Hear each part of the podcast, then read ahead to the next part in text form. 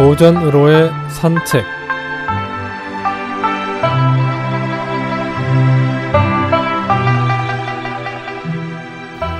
안녕하십니까 김혜영입니다.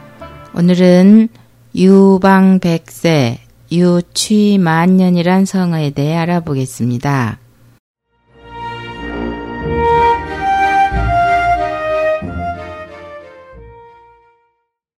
유방 백세 유취 만년 향기는 백대에 걸쳐 흐르고 악취는 만년에까지 남겨진다는 뜻인데요.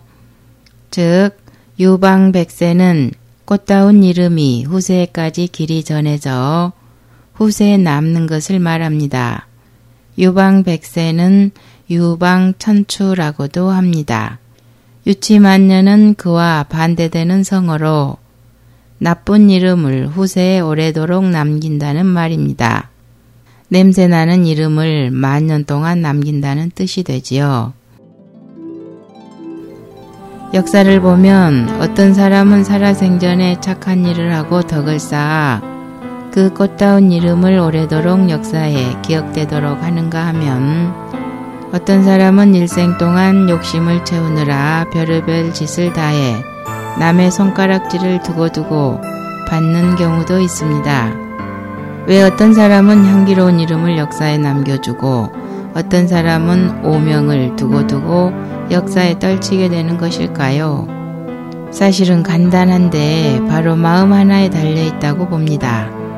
바로 마음이 욕심을 어떻게 따르고 조절하는가에 따라 선할 수도 있고 악할 수도 있기 때문에 옛사람들은 마음을 다스리는데 심혈을 기울였습니다. 고려 마렵 중효왕 때의 학자이자 명신인 매운당 이조년이란 사람이 있었습니다. 이조년은 이화의 얼백하고 은하니 삼경인재란 시조의 작자이기도 하지요. 그에게 형이 넷이 있었는데요. 바로 백년, 천년, 만년, 억년이었습니다. 조년이 어린 시절에 형 억년과 길을 가게 되었습니다. 지금의 서울 한강가 한적한 길을 가다가 우연히 길가에서 금덩이 두 개를 주었고 크게 횡재한 형제는 하나씩 나눠 가졌습니다. 넉넉지 못한 살림에 금덩이를 주었으니 그야말로 일확천금의 행운을 만난 것이지요. 형제는 기쁨에 들떠서 길을 재촉해 양천 나루를 건너게 되었습니다. 양천나루에서 나룻배를 타고 가던 조녀는 문득 금덩이를 강물 속으로 던져버렸습니다. 아니 어찌 된 거야? 놀란 억년이 소리쳐 물었습니다. 형님, 금덩이를 버리고 나니 내 마음이 편해졌어요. 금덩이를 주어 형님과 나눠 갖고 줄곧 마음이 편치 않았답니다. 형님이 아니면 두 개 다 내가 가질 수 있었는데 하는 욕심이 생기고 형님이 원망스럽고 다시 빼앗고 싶은 충동까지 들었어요. 우애 좋기로 소문난 우리 형제인데 금덩어리 때문에 원수가 될 것 같으니 옛사람의 말이 거짓이 아니더군요. 황금이 요물이라더니 마음을 어지럽히더라고요. 그래서 버렸답니다. 이 말을 들은 억년도 황금을 강에 던져버리며 아우 말이 맞네. 나도 그런 마음이 들었다네.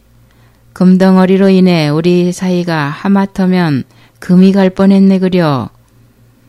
두 형제는 마주보며 껄껄 웃었습니다. 후세 사람들은 이 양천 나루를 금덩이를 던진 나루란 뜻으로 투금탄이라 했습니다. 후에 조년 형제들은 하나같이 영달하였고 유방백세 꽃다운 이름을 남겼습니다. 황금 때문에 마음을 어기고 우애를 해쳤다면 오 형제가 모두 영달했을까요? 돈 때문에 종종 불행한 소식들을 듣고 있노라면 이 일화가 생각납니다. 많은 것을 생각하게 하고 입가에 미소가 어리게 하는 일화이지요. 모든 것은 마음에 달려 있다고 생각합니다.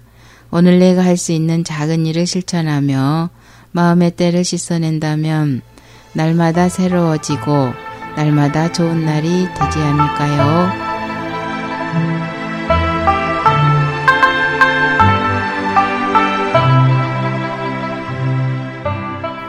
오늘은 요방백세 유치만년이란 성에 대해 알아보았습니다. 안녕히 계십시오.